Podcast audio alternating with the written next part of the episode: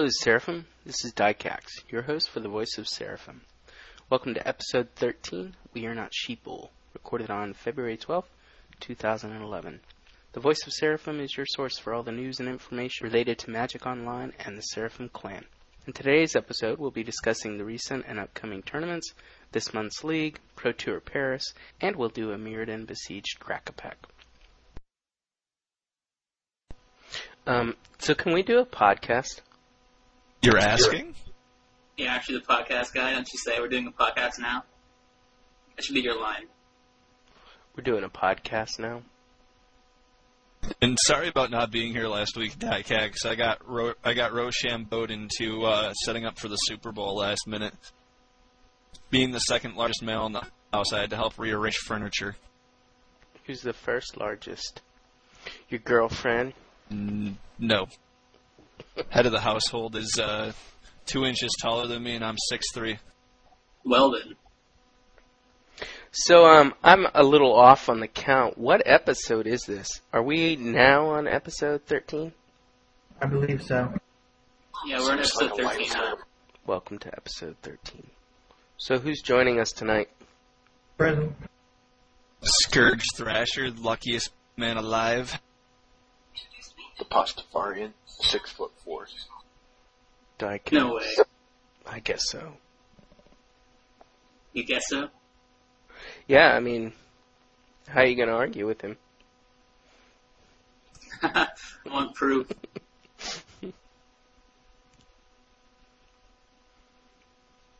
Well, why don't we get started with um, clan news? I got an update about the uh, the app. What happened? They can't do it.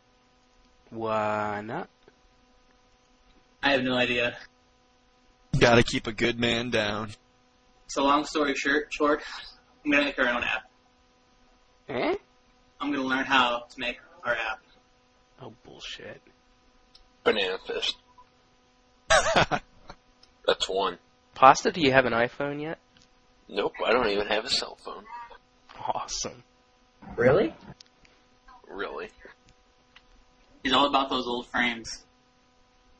Yep, old frames, old, old technology. I'm I'm running Windows 3.1 over here. If you didn't know. uh, fortunately, MTGO probably runs on that too. exactly. That's what keeps me in business. Does your telephone go? Oh yeah, it's rotary all the way, man.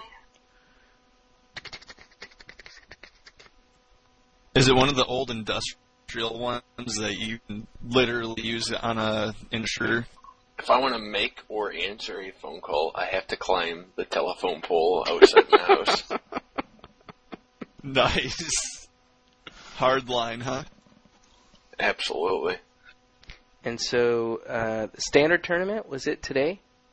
Uh, the same tournament was this Saturday, the 12th of uh, February, and it was at 4 Seraphim time in the afternoon. All right, and it appears as though Pasta seems to have managed to win. I like how you phrased that. Finally. Congratulations. Thank you. That was relatively meek. How did you win? Um, with digital digital Magic the Gathering cards. Try being more big next time. Okay. What kind of deck were you playing, Pasta? Uh, it was a control deck. Basic blue-white control minus counter spells replaced with one red mana and a bunch of burn. And what inspired you to play this deck for this tournament? Uh, based on my last standard win of pretty much the same deck with a different, few cards different. It's just UW uh, benefits quite a bit from burn and early board wipes in the form of like pyroclasm. Like I said earlier, uh, pyroclasm X is fifth, sixth, seventh, eighth day of judgment. And I kind of anticipated the field tonight being very aggro heavy. And what led you to anticipate that? Uh, just the current metagame, uh, Pro Tour stuff, and aggro's easy to play. Just expected lots of it tonight, and I was right. And I assume Eldritch will be not only making you a trophy, but also be posting your deck list. Let's hope so. Yeah, that's the plan. What uh, were the key cards in your deck? Um, tonight it was Pyroclasm, I think. But then, once you stabilize, then the, the Planeswalkers kind of take control. I'm running three Jace, two Venser, two Gideon, one Elspeth. And I see we have two of the top four players here, Eldritch and Scorch Thrasher. What kind of deck were you running? Um, I was just running green white quests, like I have been running the past few tournaments. And does that include Genesis Wave or Vengevine? Uh, it includes Vengevines. Um, the deck's pretty standard. There's not really anything in there that's super special. Uh, one thing that might be a bit different about my deck is I do run one Beastmaster Ascension, but that's about it. And what were you playing, Scourge? I was playing a hybrid Boros deck called uh, uh, called Alpha Quest. Mm, that sounds interesting. Pretty much uh, marries uh, the fastest elements of Quest and uh, Rebirth. For instance, from the Kuldotha Rebirth, you know, obviously Kuldotha Rebirth, um, small artifacts such as uh, Panic Spellbomb and uh, Memnite.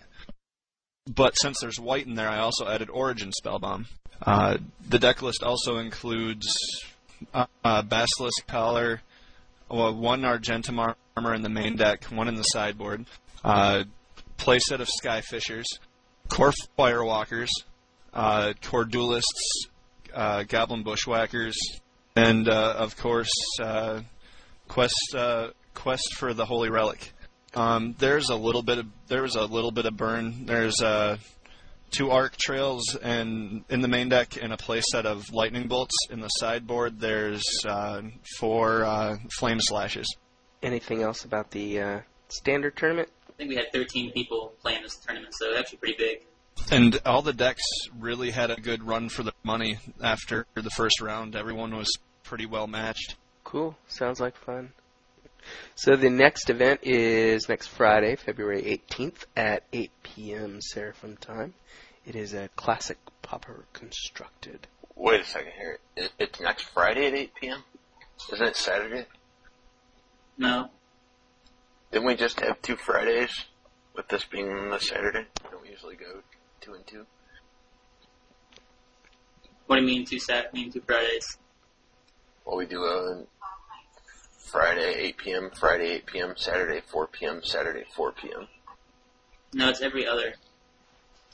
Ah. Well, the last two before this one were both Fridays. Well, and then the one was catch up for the previous. There's where I get confused. Yeah, and I also messed up the schedule. Remember how I thought the tournament last week was on Saturday? Uh, yes, I do. Yeah, when I was when I went like after that whole mess with the Chromatic the Magic Online crash and the everything down, and we had to reschedule the all the tournaments or whatever, push them back a week. I switched out the block in the standard tournament for some reason, so I thought one was on Saturday, one was on Friday, so we kind of like switched back. But now we're on track again. But everything's kind of While we're on the topic of Seraphim events, let me say that I played Tim's Scars of Mirrodin block deck for Thursday Night Magic. Um, that deck is wicked. Yeah, that's the most Way to go, Dycax. that's the most powerful deck I've ever played with. It's pretty uh pretty straightforward. Very powerful. It's called I Hate Artifacts. You guys probably remember it. Did you guys play in the Scars of Mirrodin block tournament? yep. So there were at least two occasions where um, it has Liquimetal Coating and various uh, artifact destruction. I guess is the best way to say it. There were at least two times that I just wiped out their lands, so they had no mana base whatsoever. Denny rage quits. I had one guy who uh, kind of quit prematurely. I guess that's a rage quit. But yeah, it's a very powerful deck. If you haven't tried it, give it a shot. It's fun. What else in the uh, clan news department? All right. Well, we do have the Odyssey League, which we should talk about. Go for it. All right. So I just wanted to kind of clarify something. The last the last few podcasts plus Mumble meetings, I've mentioned that we were going to be playing the Invasion block for this month. Uh, but one thing that happened was somebody pointed out in clan chat that some of the commons for that set were kind of expensive, like the Sunscape familiars that are really popular in Pauper right now, plus a few other ones that are kind of pricey for a league event. So what did you know? I looked up some of those and realized that those are kind of hard to get around, and that would just cause more problems than it would you know help. So decided to skip the Invasion block and go to the Odyssey block just to try to keep the cost down and make things easiest on everybody. Uh, so the Odyssey block does have a few pricier commons, but nothing that people couldn't handle. So we're doing the Odyssey block this month, and that includes, for those that aren't familiar with it, that includes Odyssey, Torment, and Judgment. Those are the three sets in that block. So we'll be playing with those cards for this month, and this past week has been the registration week. We're supposed to start this Monday. We've got currently nine people signed up. Uh, I would like to get around 15, so if that we don't get that number, might just extend uh, the league again for another week. So let people play for this first week and then extend it again, just to give people more time to, to play it, so we can get up to the number of people we need to actually make it a good league. Uh, but so far, I think it looks pretty good, and hopefully we'll get the people we need by Monday. Sign me up. And uh, just to just to clarify, all you have to do in order to sign up is you just send me a PM whenever I'm on and let me know you want to sign up. I will log in the Seraphim Vault and I'll take your entry fee, and then maybe a few minutes later I'll have a PM for you with all the instructions for how to, you know, get your cards, plus your card list, uh, things like that. The way you can get started. It's actually pretty easy and shouldn't take more than maybe about 10 minutes for you to get everything set up for the league. And also accounts for your equity, so that's always a good thing to sign up. Plus, it helps pay for prizes and things like that. So it's really just a good thing for the clan, and hopefully you'll have fun playing it. I've never played those sets before, but I like new things. And one other thing about the league, if I did update the the league schedule for uh, 2011, for, so for this full season. So if you go to the league rules, the uh, Seraphim like, like league season 2011, uh, the, there's actually a link to it and all the league posts. If you go to that main post and you look for the schedule, I've updated that for this year up until November. So I have pretty much from Odyssey block up, and then once we get back to Mirrodin, where we started last time when we first started getting into leagues, uh, what I did was I started combining different sets together. So I've combined, see it's kind of like a build your own set type league. So that should be interesting when we get there. I wasn't sure how else to fill it up. Uh, but there are those, and also in between some of those leagues, I've interspersed some of the new sets that are going to be coming out. So I've got you know a league schedule time blocked in for the third set in Scars of Mirrodin, plus the new core set coming out and things like that. So that full year is up. So if you just want to get an idea of what what's going to happen with leagues for this year, you can check that out and know what what, what you want to be around for. Oh, sweet. What's after Odyssey? All right, so after the Odyssey block, uh, we'll be going into the Onslaught block. Uh, how do you find uh, how people did on the tournament earlier today? If you go to the uh, the main website, and there should be underneath uh, the title page, there are some categories there like articles, contests, things like that. Look for the one called results and pairings, and it'll be the very first one. Uh, I, I can just give you a quick overview of the league schedule if you want, Dycax. Yeah, that'd be great. Why not? All right, so uh, Odyssey block this month, then that's gonna be followed by Onslaught. After that, we're gonna do a Mirrodin Besieged one. I'm not sure whether at this point I'm you know not sure whether we want to just do Mirrodin Besieged uh, by itself or do Mirrodin Besieged plus Scars of Mirrodin in that one. It depends on what people want to do. I think I think either one would be pretty fun to try out, but it'll be up to everybody else what they want to do with that one. Uh, after that, we're gonna go into the sort of build your own set type leagues where it's going to be Champions of Kamigawa, Guild Pact, and Future Sight as the three sets we're going to use for that league.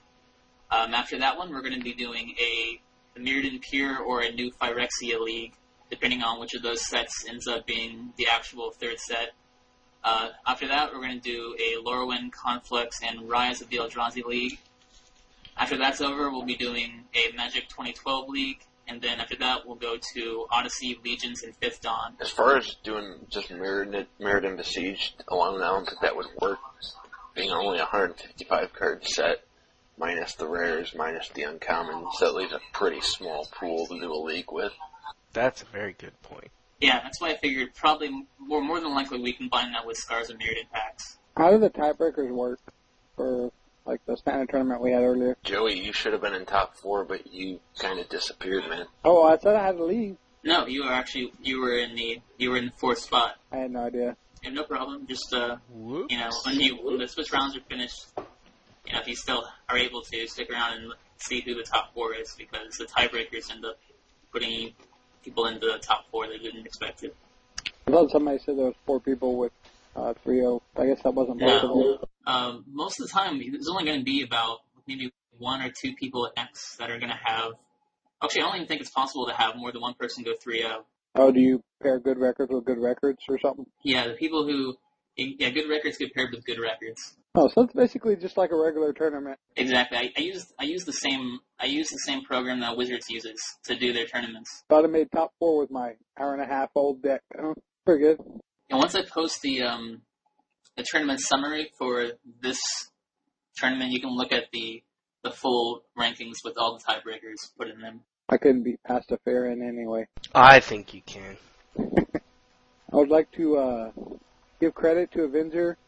Give me one quick match to work on my deck. I already got like six different variations of that deck in my head. And Joey, uh, the match I played against you was the toughest I played all night.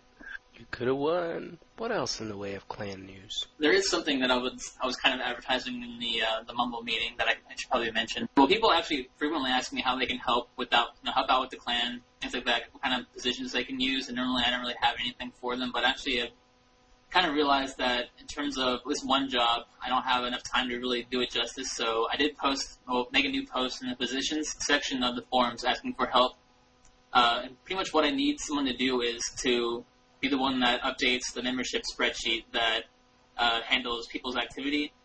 Uh, and for that, all you really have to do is pretty much once the austere reckonings close, you just go through there and like check off people that have responded. and Also go through the like the tournament results plus the league uh, the league rankings, things like that, and just check off people that have been playing in our events and tournaments. And then at the end of that, just uh, mention who's active and who's inactive.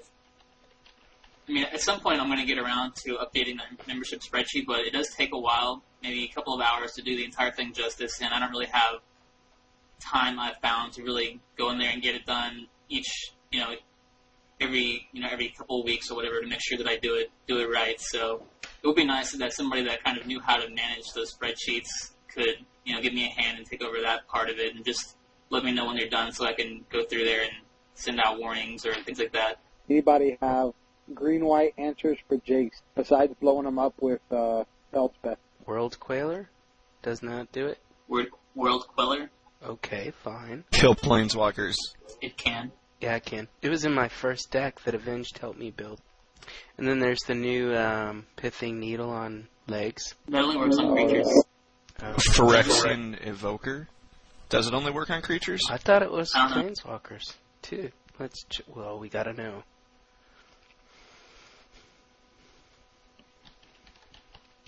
Well, while you're searching that up, uh, another answer for planeswalkers is Mold Shambler. As Phyrexian Revoker enters the battlefield, name a non-land card. Activate abilities of sources with the chosen name can't be activated. Alright, there we go.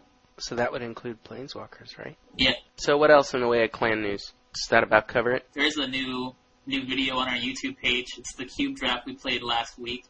Uh, so if anybody's interested in seeing what a cube draft is, they're welcome to watch the cube draft video. It's just me uh, drafting from the site that we use, plus playing the matches, so you can get some idea of how that how that works. I need to sign up for that too. I just want to play. You should show up when we're playing then. Yeah, I've had a tough schedule lately. Well, we've got worlds to talk about. That's for sure. Who who um who won Player of the Year? Brad Nelson. I like when America wins. Amer- Americans win stuff. I mean, in a way, I was kind of hoping that uh, Maxine Young would win, just because, not because I know I I preferred him or whatever over Brad, just because I really liked his deck. I really think it would be cool if the red deck won that part of the Player of the Year. That's true. I I did like his deck. Uh, To me, it just seemed a bit lame that Brad was playing like U white, blue white. Well, Chapin's got a chance to take home the Pro Tour tro- trophy. Are they playing standard in the top eight? Yep.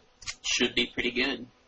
And what's his standard deck? His standard deck is uh, the Tezzerator or Tesseract deck that uh, Oh, yeah. Matt Young was playing. Same one. Oh, very similar. Uh, no, not similar, just exact same. Managed Oh. carbon copy. They developed it together. I don't like any deck with Jace. Oh, ditto.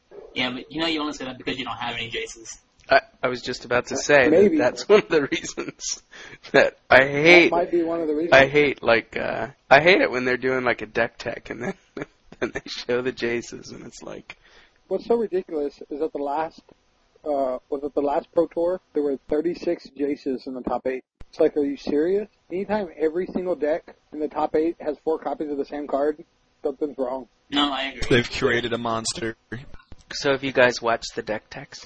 I have, for the most Watched, part. wa- watched a few of them. I haven't watched none today. Yeah, I watched them as well.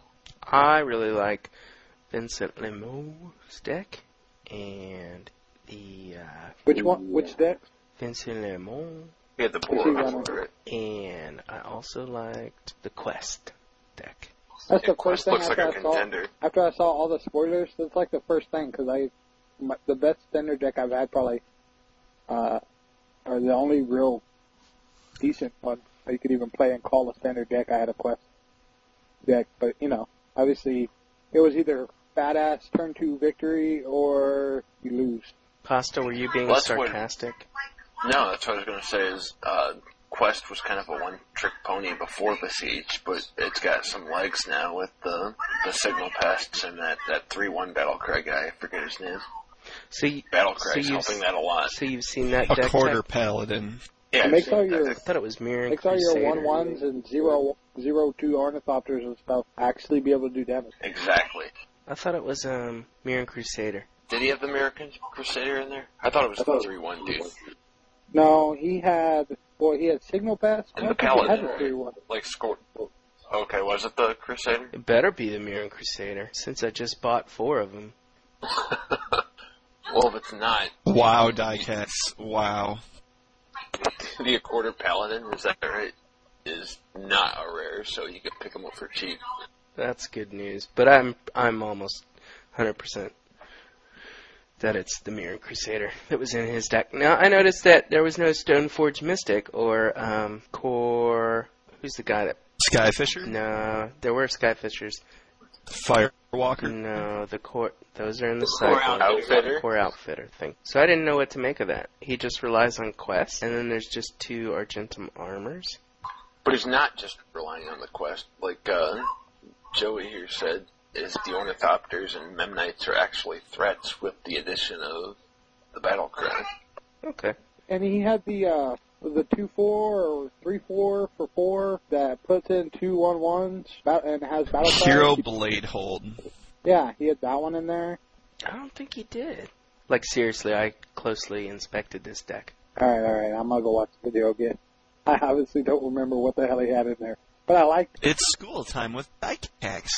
No, I was just paying real close attention to it because that's the one paper deck I have. So, and I liked the He's all. I liked the changes. So, He's all, but I Get out your down. notebooks and time to learn, children. Sorry, I had to watch the video while I was at work. Actually, I'm looking at it now, and it's got four of the card that fetches equipment. Yeah, yo, of course. the four quest. Stone, no. No, Stoneforge uh, Mystic. Stoneforge Mystic. Oh, I stand corrected. But he doesn't have hero blood blade hold in there. Yeah, I think the only thing he doesn't have four of was Squadron Hawk. Yeah, he had three squadron hawks. I don't know if it's right or not, but I liked his explanation. Oh, right. He you were saying he has the Stoneforge Mystic Eldritch. Yeah. Yeah, you're right. I do remember that now. I remember that now. It's in my notes. That's one of your main uh, card advantage cards in the deck. It might be the only one. True card advantage. I'm kind of Oh, annoyed it's with the way quality. BDM does his deck tech videos, which he would just like put all the cards out on the table like uh, the other guy does. And I don't like the way he just like flashes the cards real quick, so you gotta actually watch the video to find out what the deck is. Yeah, that's not cool. Do y'all really like the Squadron Hawks? Because I'm not sure I like the Squadron Hawks. I mean, not Squadron Hawks, the uh, Skyfishers. The Skyfishers are pretty utility. Yeah, they're pretty badass. Is it just because of their three toughness? Because I'm thinking nowadays three toughness isn't going to mean as much anymore because Pyroclasm's out and that other red card's in. Well, well, the thing is, you can get something out of harm's way, or you can up your mana if you're down mana. Yeah, you can bring back a mana and recast it if you didn't need more mana. And when Outfitter was in, you could throw him back into your hand and recast him. Exactly. When you're talking he's, uh, Argentum in- armor, that's pretty key. I know, but it doesn't run. It doesn't run outfitter. No, I know. No, I know. I was talking about the old Quest deck, I guess. That's what I'm saying though. Now is it still as good? Joey, make a really good point. I, I'm not sure it's as good anymore. One of the few I do see is to put the lines back in because you have Steppe Lynx, and to take out contested war zones so they can't swing back at you or they can't take it from. Oh yeah, that would be nice to throw lands back in your hand. Steppe Lynx. Yeah, I was kind of surprised by Steppe Lynx. Help me understand that. Yeah. It doesn't seem. I, no, I don't know. It doesn't seem. Pretty, I, I don't. Just a turn one play, I guess, that can can uh, you know beat down for four. Knock out Yeah, it's just a little. It's just a one drop that you can get out your first turn, and it's got potential late game. mm. I mean, if you're hitting Steppe Lynx off of a fetch land with battle cry on the board, you're swinging for six with just that one creature. So I was thinking about running that deck for game day because it's mirror. It would be mirror and affiliated, but I really kind of wanted to run infect for game day. What do you guys think? I. I think everybody's gonna be running infect. I think a good fog deck's gonna make it out above all the infect decks. And I really like Vincent's deck. I don't know how you say his last name. If you know French, let me know. I think it's just pronounced Vincent Lemoine. All right, But you know what? We're Americans, so we can say it however we want. that's all right. It's Lemon, Yeah, Vincent Lemon. I liked how he uh how he had two islands, I mean, two planes in his sideboard. You think you can run that deck without Koth? No, You don't? I mean you can run it. It's not gonna be as good. It doesn't seem very essential, but I guess I'm wrong. I haven't tested the deck, but it just seems like Koth is one of those cards that is undeniably powerful, and there's a reason why he's running one. I mean, he wouldn't be running the card if it wasn't doing something very good for his deck. Given that he's in the top eight of the Pro Tour Paris, you're probably right. I mean, it's sort of like the Quest deck that we were just talking about. Like the Quest deck now at least has like one, uh, uh, what's it called? One core outfitter and one. What's the one that? What's the core that fetches equipment? I always forget the name of that for some reason. Stoneforge? Yeah, Stoneforge Mystic. They, it's like those are one ups in both of the, like in Quest decks now. If you're playing like the green white version, and the deck would undeniably be a lot worse if you didn't have either of those cards in the main deck and you needed them. So even one ups can be pretty serious. So what's next? Do, do, do, do. Well, I, I, I I was really impressed by um, Ben Stark's draft deck tech. I really like the way he explained his picks. Top Yeah. Eight looks to be a real entertaining show. And this podcast will be too late for what I'm about to say to make any difference, but we'll be watching it live tomorrow morning, 8.30 Eastern Standard Time. So why don't we decide who we're going to root for then? Let's let's predict the top eight. Let's predict who's going to win where can we see all the players? In the uh, eight the event coverage. list. So they've already got the first pairing set up. Vincent Lemoine and Shintaro Isha- Ishimura, Patrick Chapin versus Paul Rietzl, Nico Bohny, I guess, versus Naoki Nakada, and Ben Stark versus Tom Martell. Personally, I want Patrick Chapin or Ben Stark to win. Yeah, I'm rooting for Chapin myself. Yeah, Chapin's pretty cool. He's like, whenever I've heard him talk, like on the Magic Show, he's always been really awesome. And then I've been reading his articles on Star City Games, and they're always interesting. Yeah, I like Chapin too. And plus, I think it's awesome that he makes his own decks and does well with them. That's the main thing. I mean, to see, other than I think we all agree, Chapin's one of the best players in Magic today, but uh, that he's going into Pro Tour top eight with a completely original deck, whereas the other ones are kind of playing on variations of known archetypes. To see an original one would be nice. It is pretty impressive. even though I played the Green White Quest deck today, that's pretty much identical to the one that's in the top eight. I'm just kind of, I don't know, I don't like that, you know, Mirrodin Besieged came out and, like, none of the cards in that deck changed. It just seems, seems kind of like a waste. So it's, it's, it's kind of the way I feel about a lot of the decks that the top eight is playing. Like, all of them except for Chapin's deck, I just feel like, I don't know, that the decks are almost identical to the what they were before Besieged came out. The standard environment hasn't been opened up quite yet. I mean, when, when you're going to this pro tour, these guys have been tested for a while. They they don't want to just bring something fresh out. Because from what I understand, I mean, if you want to show a good show there, you not only need to have a good deck, you need to know how to play it. And since these cards are relatively completely spoiled, what three weeks ago, they don't have time to learn the ins and outs of the the format, so they're they're playing it safe. Whereas if you were to play a standard tournament, pro level, say six weeks from now, you'd probably see completely different top eight decks in that list. Yeah, I don't deny that. I'm just, I don't know, I just, I, I guess I just prefer Chapin's because he decided to take a risk and play a different deck. That's what I was getting at. Oh, absolutely. I'll, I agree with you 100% there. And that's why, like I said, I'm, I'm rooting for him. It's an original deck. Should it be Brad Nelson. So he's going up against Rietzl. Is there any particular weakness that one of the two have of them against the other deck? See, Re- Rietzl's playing a Boros, a Boros type deck. So, I mean, they're both pretty aggro. It's hard to tell these kind of matchups. I'm not exactly sure what could potentially happen on that one. Like Chapin's deck is best when he gets out at turn three Tezzeret and makes one of his artifacts a five five and just starts swinging for that early game. But uh, then again, you know, like this, Paul Rietzl is playing some kind of Boros deck, which is by its nature supposed to be really fast and aggro. So it's hard to tell what's going to happen with this one. I mean, I don't think either deck really has that obvious an, an advantage. And Ben Stark, is he the guy that's adamantly opposed to preordains, but has four preordains in his deck? No. That is the guy playing the 22 or the mass polymorph deck. Oh yeah, thanks. But Ben Stark was in one of the videos. Which video is he in? He was in the draft video, or, or about a Yep, sealed yep. pool, I think. Oh yeah. I'm not sure which one. And he was really thorough in terms of play- explaining his choices, right? He's a, oh, he's supposed to be considered one of the best limited players in the world. His just seemed his picks just seemed more well thought out, or maybe he was just better able to explain them. Typically, if you're ba- better able to explain it, it means your picks are better thought out. I was just thinking about like the Einstein quote, where it's like if you can't explain something simply, you don't understand it well enough. Oh no, I totally agree. Like I was less impressed with the way Chapin explained his picks, but you know, he's he's he must be a really good pilot. Yeah, I mean, I think that probably is it because just because of the fact that he decided like early on that he was not going to play certain colors. I guess it just. I mean, when it comes to that, it is it's about knowing what you're good at, I suppose. So he definitely knew he wasn't good at playing certain colors, so he decided to force any other color besides those two.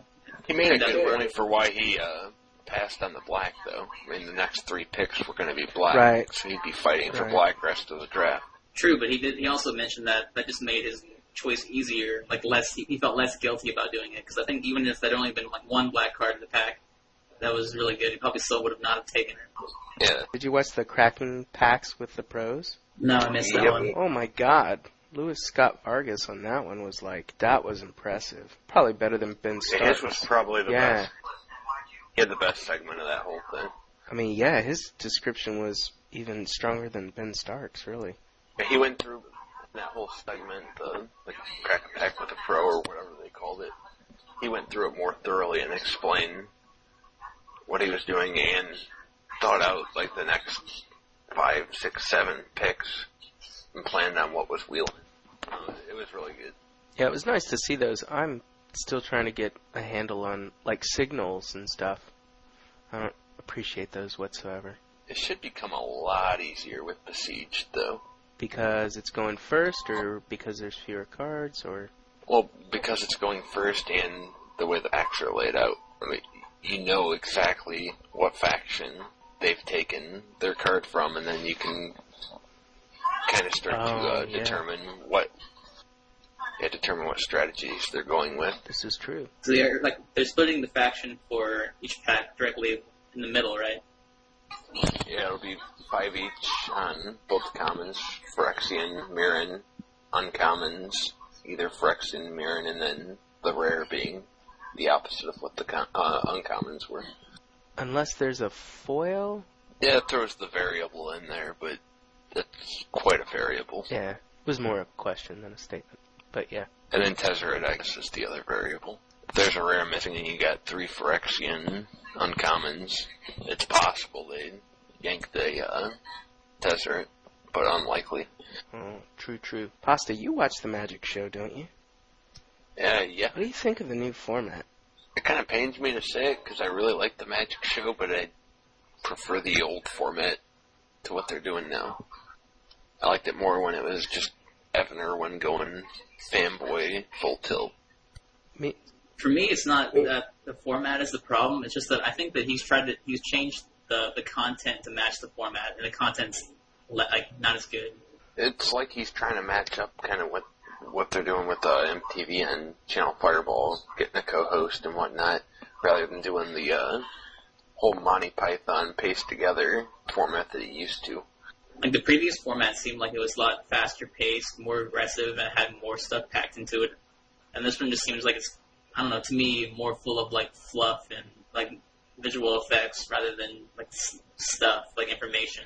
As somebody who edits, that's that's to get down to what he did each week must have been an incredible amount of time. I mean, because part of the speed is just him editing out lots of dead space, you know? Yeah, it's, well, you know, I I empathize with that because, like I said, I've done a lot of editing also, just being Yeah. in, like digital media, Yeah. and I can, I you know, I, I read his, you know, his his reasons for changing the formats because he wanted to try something new. Plus, it took less time to to do it that way, which makes complete sense to me. Just I just think that if you're going to try to do something new, you still ha- you still have to meet a certain like a certain standard of quality. You know what I'm saying? Yeah, I do. What I liked your statement about the content and the format. What did, what did you say? Because I thought that was hit the nail on the head. Um, I can't remember exactly, but I'm pretty sure I said something like he's trying to like match the content of what he's like of the show to the new format, and it's just not working out the way it used to. Yeah, yeah. There's got to be a lazier. There's got to be a lazy way to do what he was doing. Why did y'all let me miss the Garza Meriden Silva top eight event? Sorry about that. Yeah, because it seems to me like in the previous format, you could definitely tell he did a lot of editing to make that as condensed and quick as it was. Whereas this one, it seems like he's trying to do the entire thing in one take, which just means it's a lot of uh, like stuttering, a lot of ums, a lot of pauses, a lot of things like that. That you know, obviously, like you know, I, I you know record like for example, like those draft videos that I post on YouTube, and I you know. I, don't want to go through there and have to take out all the pauses and all the mistakes and everything else just to make it run smoother. So I try to do all of that while I'm recording to make it as easy as possible. I don't have to do almost any editing really besides just splitting up the video. So I completely understand the motivation behind not wanting to have to go in there and take out, you know, really fine tune it that way. But I just think he, I think, I think after he does a few more of those, he'll eventually get it back to kind of a refined Yes, presentation some kind of production. hybrid. Yeah, I don't like the newscast format. I guess that's that's what I don't like.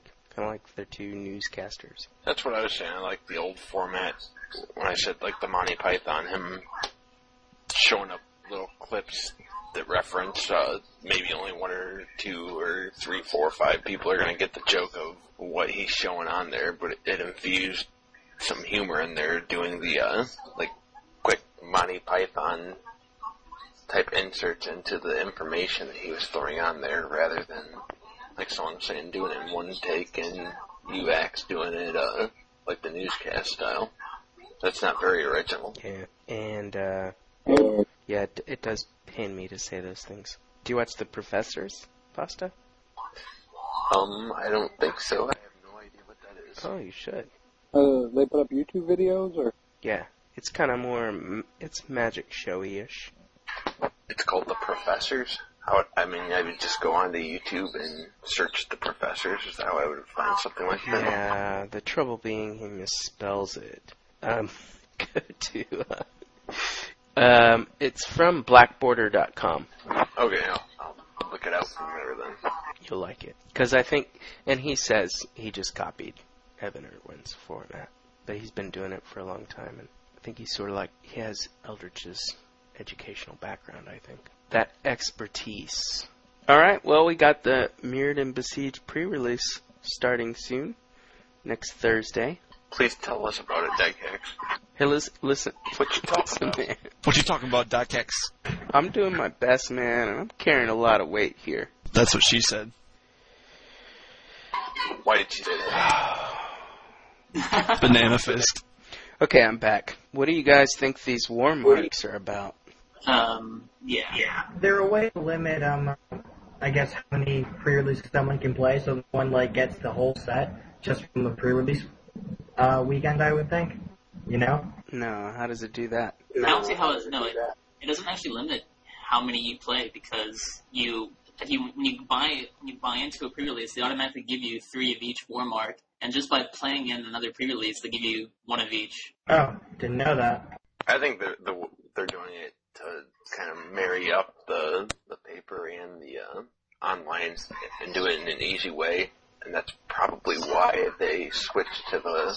If you join a an event now, you've got the option of how you buy into it, which so you could do this whole pick mirror and pick Phyrexia. You pick your war mark then. You have the different entry options. It just kind of streamlines it for uh, the program. Cheesy war marks. I'm just confused. Whatever. I think, I mean, I don't really think the this marks really have that much of a bearing on anything besides just being kind of flavorful. Mm. Because, I mean, if you want to play Phyrexian all day, you can just use those marks and nothing's really limiting you because you get replenished whenever you enter a new event. So what's the point of not just having a choice when you start the draft? Is there no point? That's what I was saying. Is by doing that, giving you the war war marks or whatever they're calling them, with the new entry option thing, it makes it easier for the program Oh. that seems to be quite Now archaic that I could see. to like pick. That makes sense.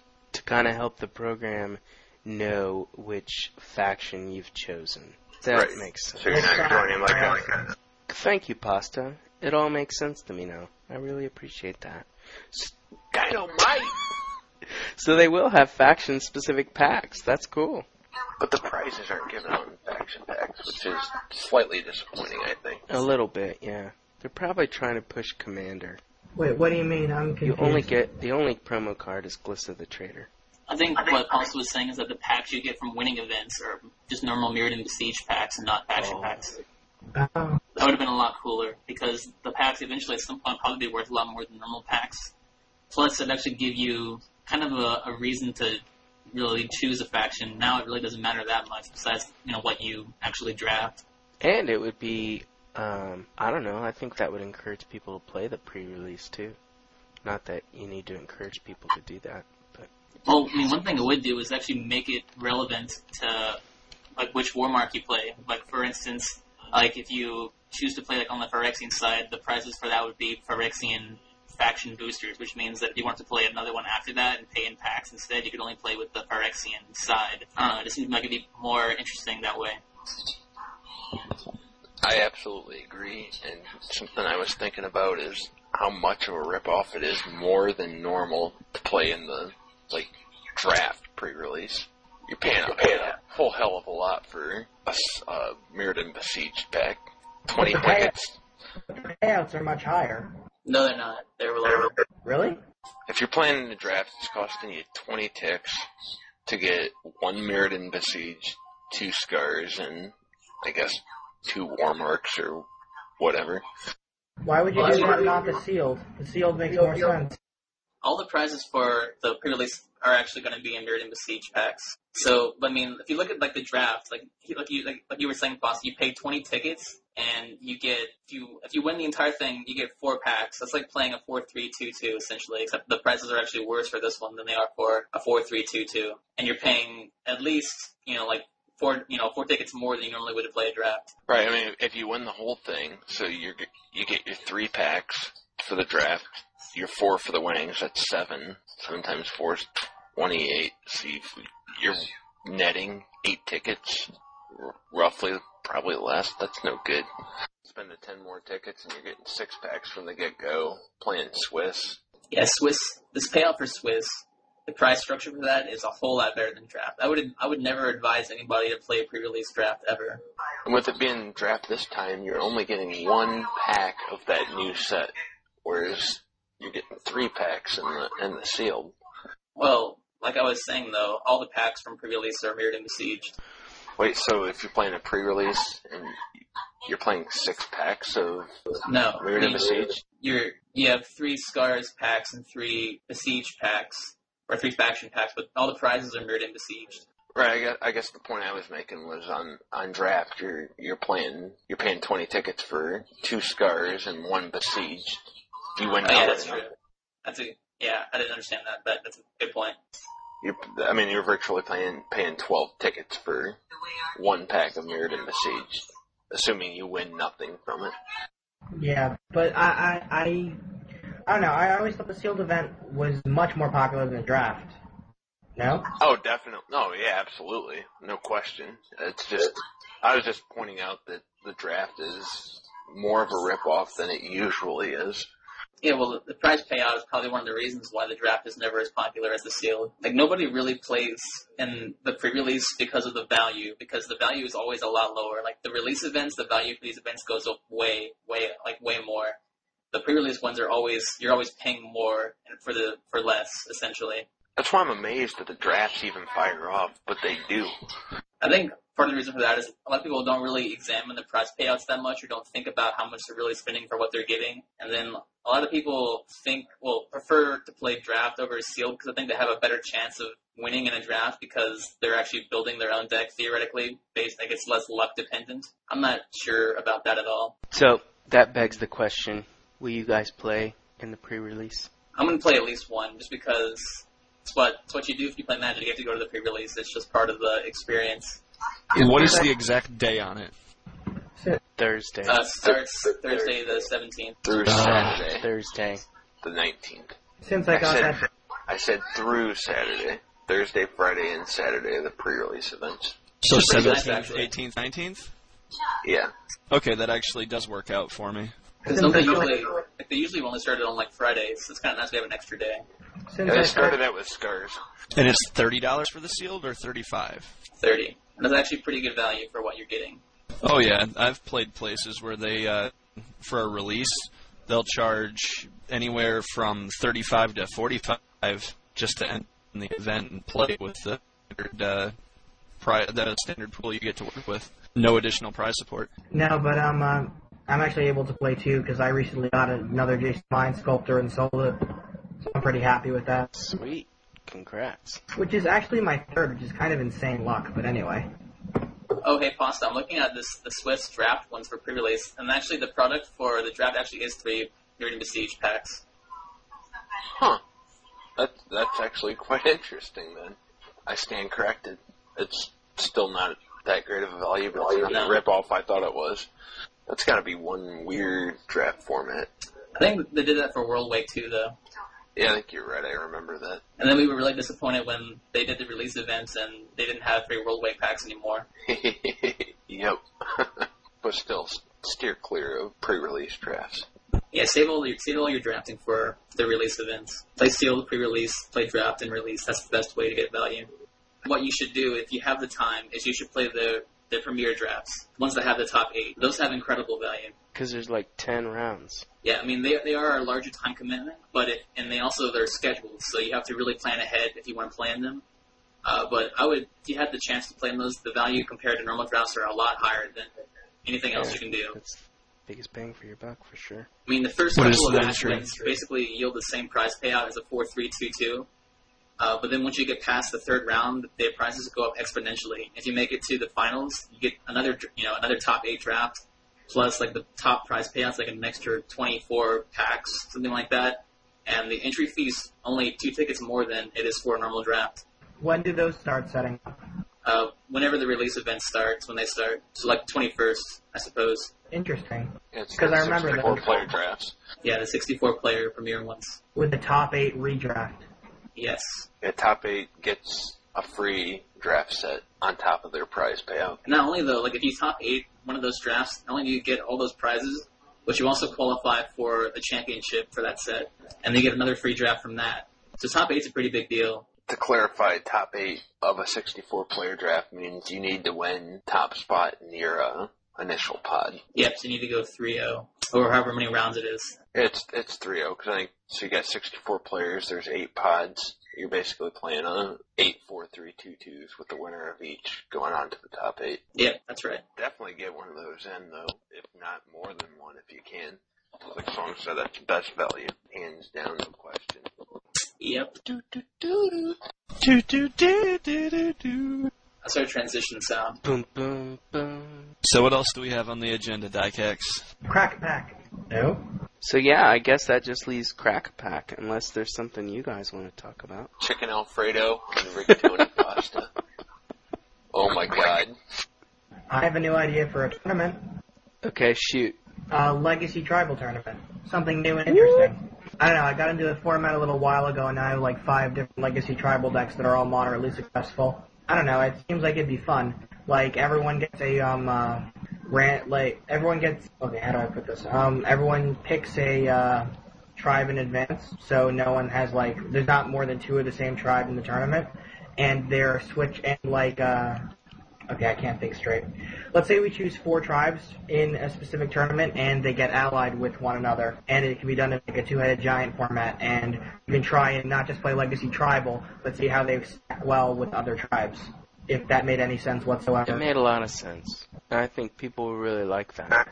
I think Song has sort of settled into a pattern of tournaments, but he welcomes other people running tournaments. That's going to be my guess. That's what I think Dad's going to say. Yeah, that basically summarizes the idea. The thing is, uh, the tournaments we have now are sort of like staples that most people can play in, so they typically have decks for those.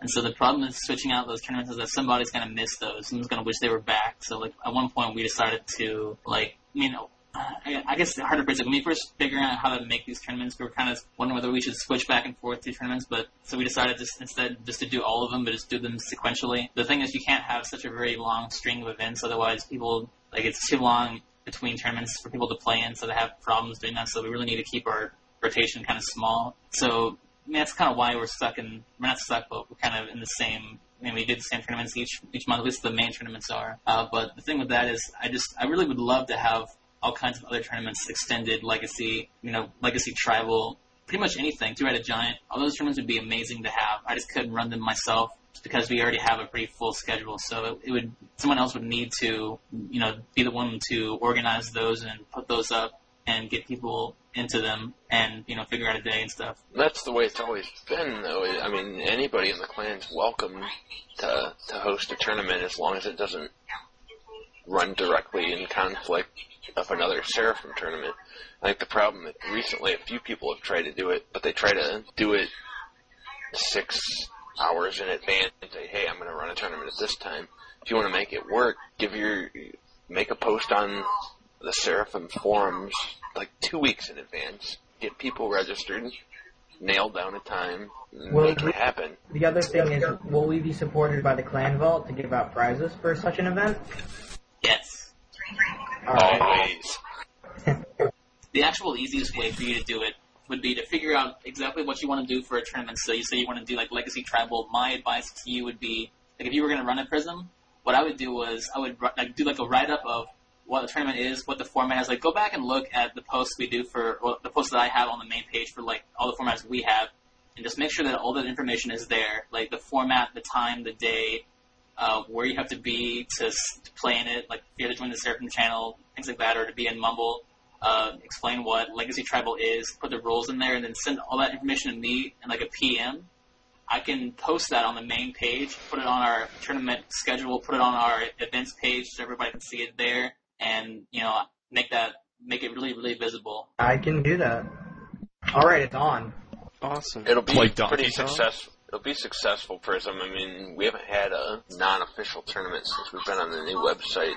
The new website has better advertising capabilities. And the midweek tournaments we did on the old site were pretty successful. You'd get eight to twelve people for every one of them. We've had one successful tournament thus far.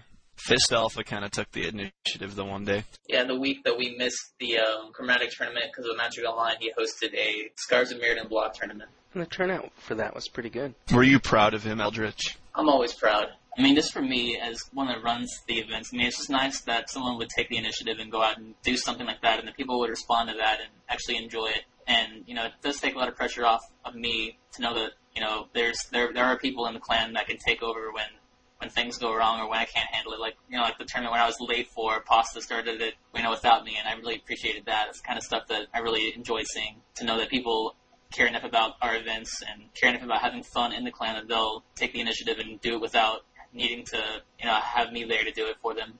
We're not just sheeple, basically. We can actually do stuff for ourselves. Exactly. We are not sheeple. That's the name of this podcast song. I love it. We are not sheeple. I love it too. It's awesome. So I guess that brings us to crack a pack. If we were sheeple, I mean, would it be like a half and half split? Like the bottom half's a sheep and the top half's a man?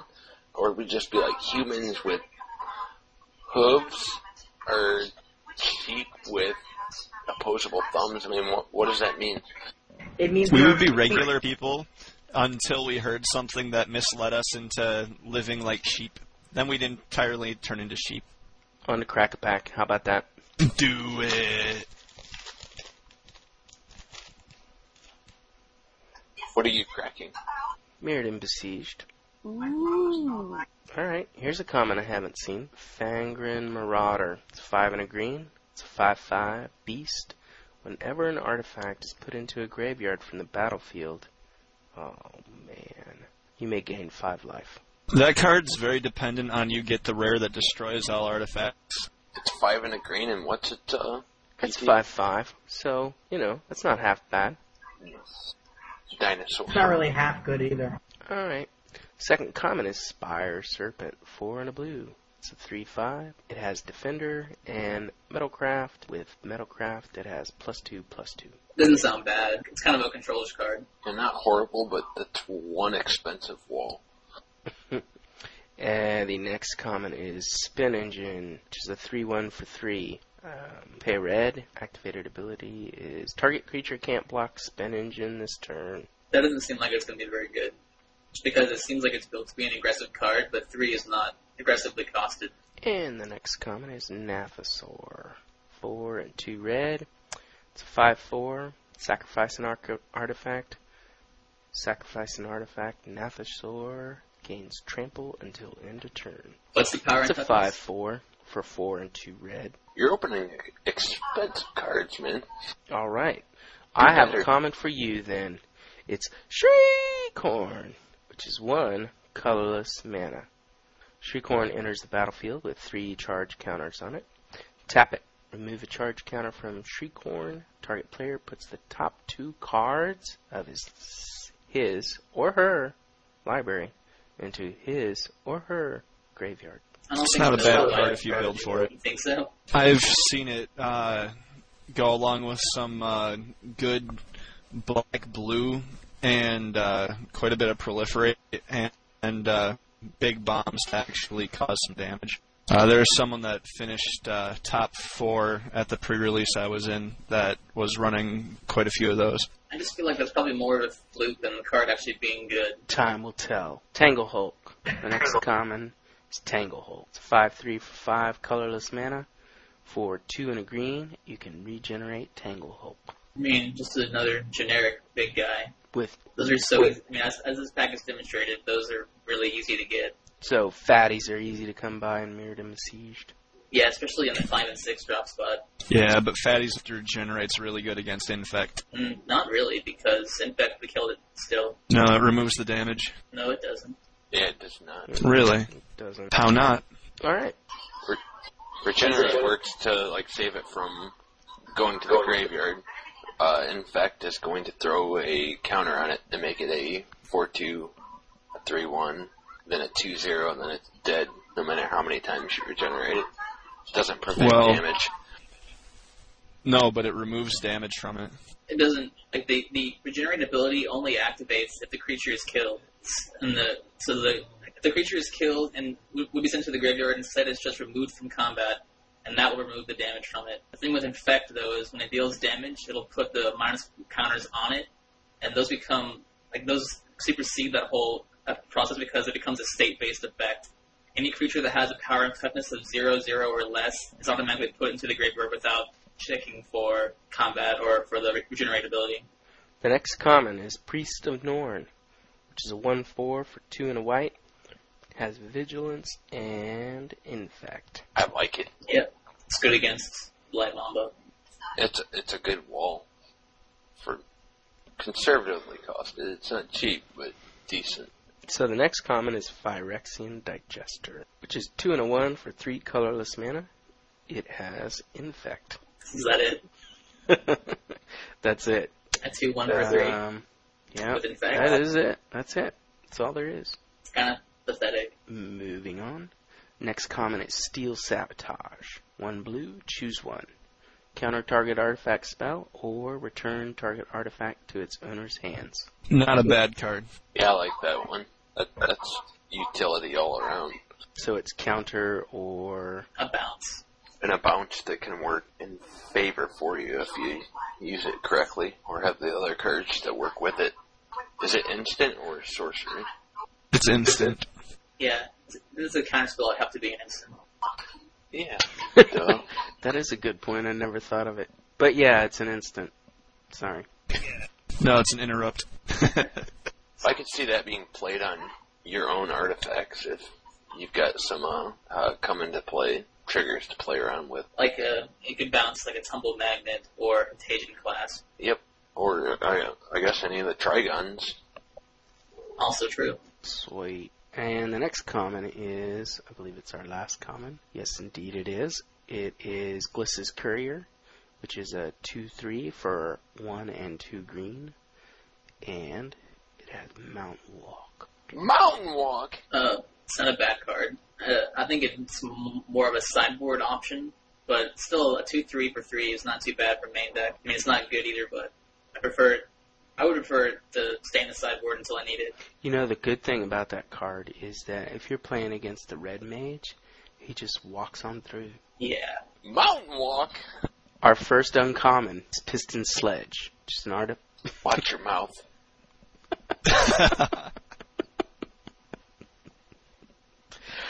Oh man. Piston, Piston Sledge is three colorless.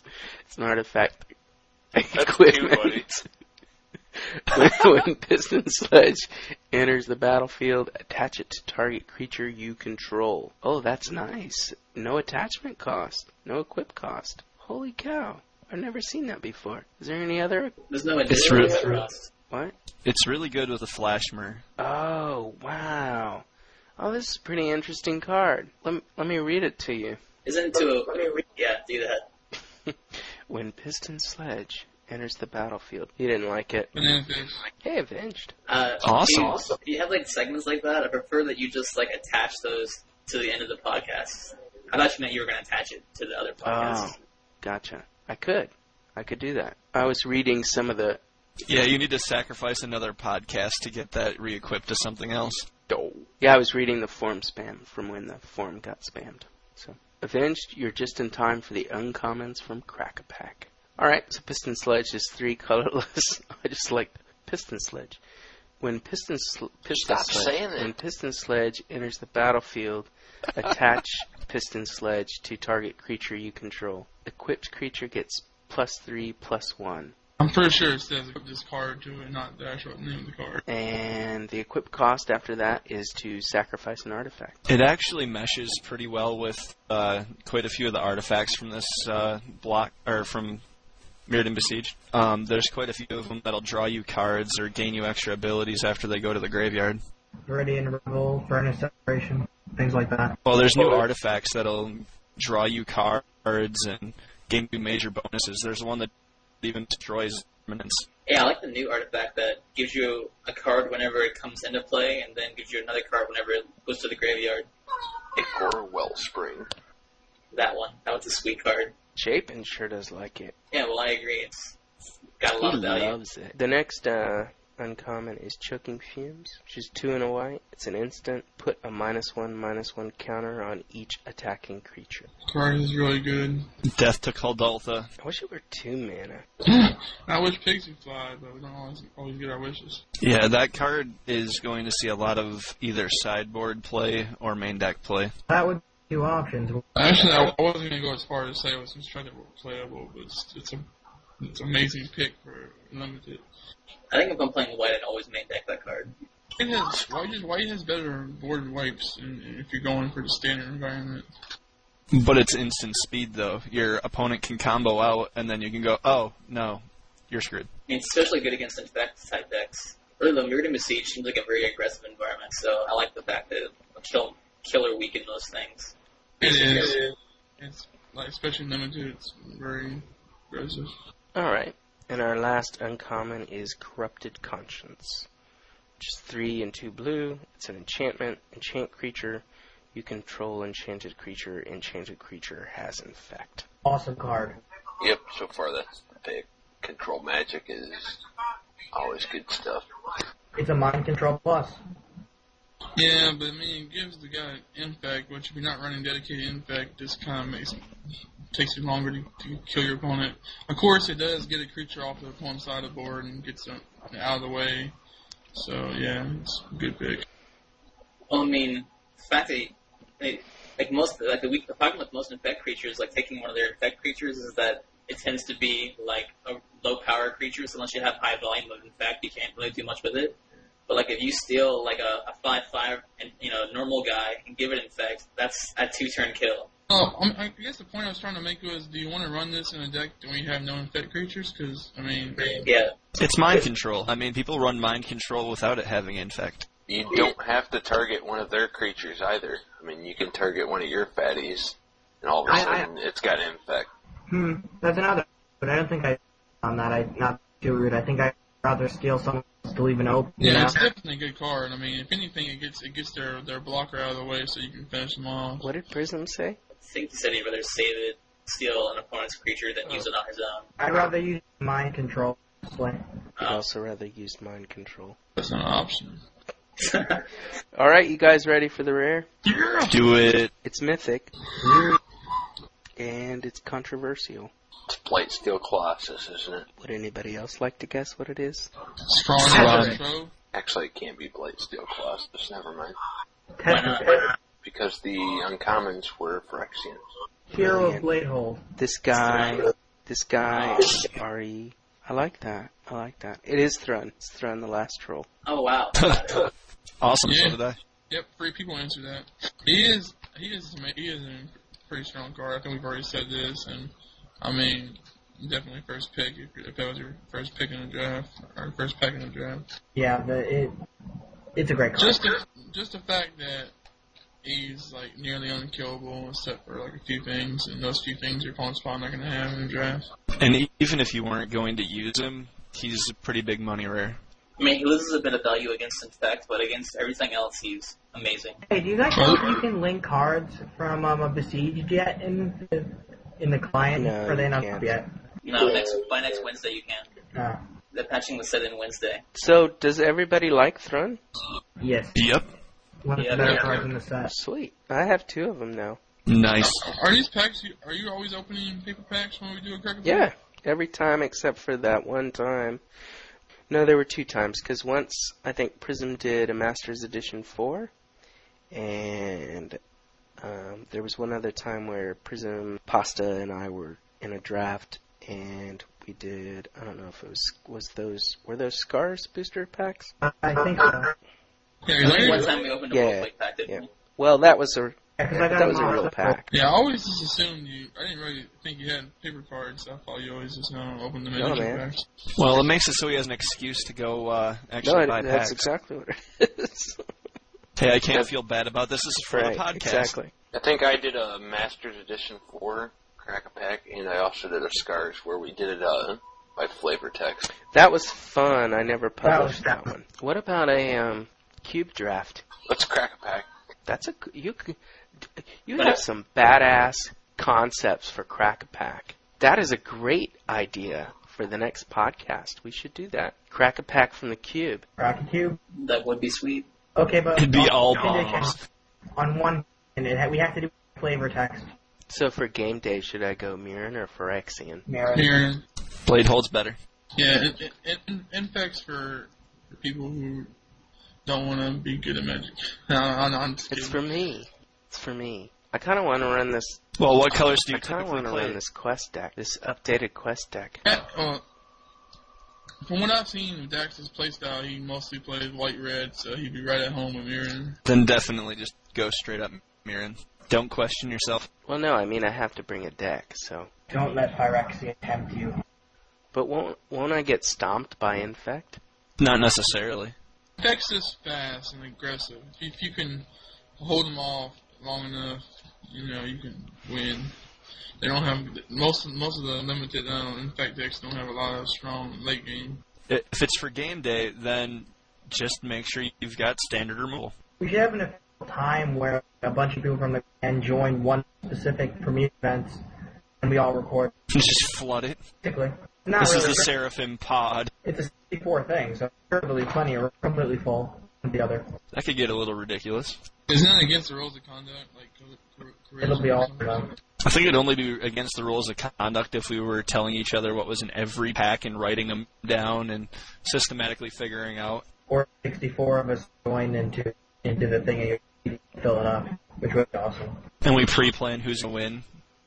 Yeah. I, I know, like, if the majority of, like, if, like, say you got, like, an eight-person draft and seven people go in, they're all part of the same clan, there's just one guy who's not part of the clan, I mean, that seems pretty unfair. It's like that one guy that walks into a card shop that's never been there before. What do you expect? You could do the whole, uh, I think, seven people pop into a draft from the same clan and not get into any kind of trouble as long as it was Swiss. If you're going into 4-3-2-2, you probably wouldn't get in any trouble. Same for 8-4 unless you face that one random guy who's going to want to complain. If he complains, then those seven clannies are probably going to get a suspension, if not a banning.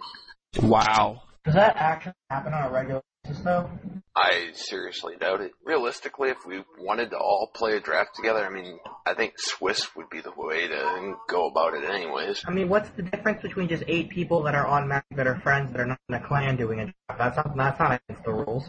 Why would a clan? Yeah, well, a clan is verifiable. A clan, like, yeah, clan is verifiable and the clan also has access to a clan chat. This clan has access to voice chat. I mean, if we went into an 8-4 and like bombed seven people into there, six people into there, we could easily make sure one of the clan members hit the top spot. Yeah, like the thing with real life friends is that there's no way for them to know that. Whereas with a clan, they could just inspect the players and know which clan they're in. I mean, I'm surprised you don't run this run this when you play Commander Prison, but if you ever like, well, yeah, because you always play four people um, games with all clan members. But if you ever go like in a Commander game with like three clan members and one guy or whatever, that one guy will always get mad and like sit there and saying the clan members are teaming up against him, even though they're That's not why we don't tell them. We just play as if we weren't. You don't have to tell them. All they have to do is right click uh, your information, which maybe that's not a common practice, but whenever I face somebody, I always right click their information. I think it's still a good idea for the 64 Premier Draft. I mean, I don't think that's repre- that's re- like reprimandable. It all depends. I mean, chances are, yeah, nothing's going to happen with it, but it, it just takes that one person to bitch about it, and we'd all get slammed with a infraction. That's why when we do clan drafts, we usually hit the Swiss.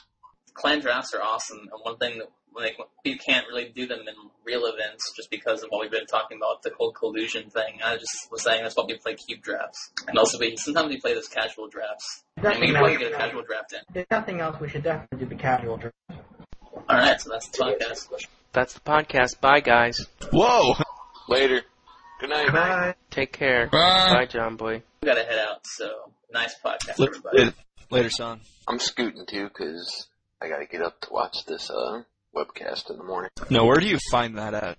Is that going to be on uh, the MGT page? Yeah, go to the Daily MTG site. Look on like the right side. There should be a banner that says Live Sunday Webcast. You just click that. If you can't find it, Swords, be here at like 8.15 tomorrow morning, and I'll direct you. Get you a link up to it. Super Bowl time, man. Lady Gaga's playing the halftime. Yeah, I'll see you guys there. Maybe she'll do better than the Black Eyed Peas. Doubtful. Yeah, Salisbury nachos. He's already off. All right. Good night, everyone. I've got Vienna's. If you guys can make it, people that are here and listening, it, it'll be blessed, and look forward to seeing you tomorrow morning. If not, have a good night, and see you when I see you. Good night. Later, pasta. That's it for episode 13 of The Voice of Seraphim. I'd like to thank Scorchthrasher, Pastafarian, Avenged, Prism, and of course, Eldritch, my co host, for joining us. This is Dycax, and you've been listening to The Voice of Seraphim. Join us for the next recording of The Voice of Seraphim next Saturday, February 19th at 9 p.m. Seraphim time. Talk to you then.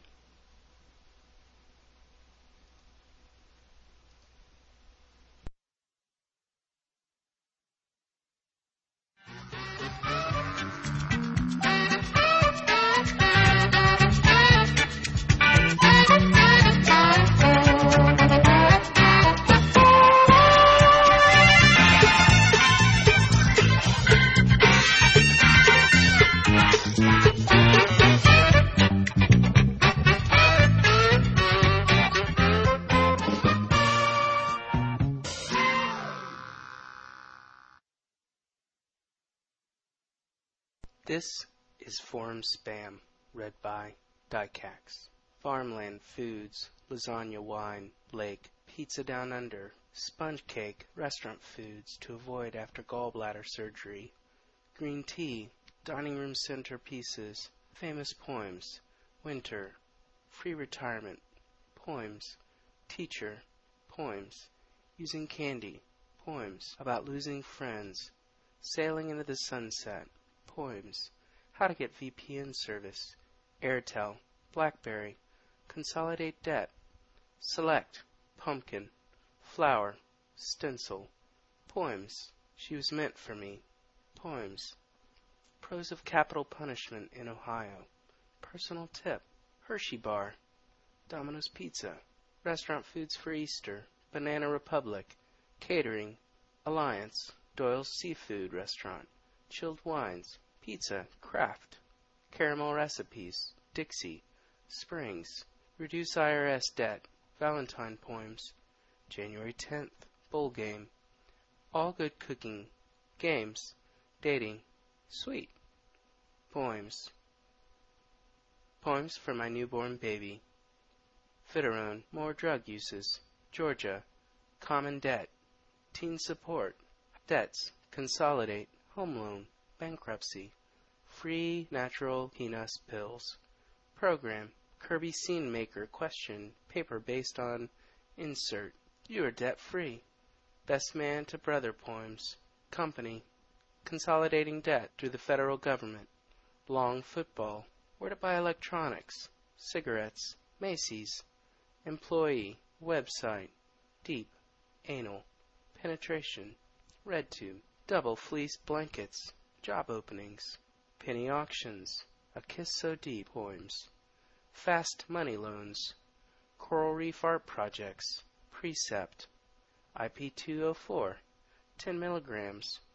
Are they good? Debt consolidation counseling. Commercial Debt Act, 1998. Funny retirement poems. Seuss, class quotes. Roulette by Sperry Shoes online. RedTube, lap dance, threesomes. The Cold War poems, poems about trees. Pattern, poems.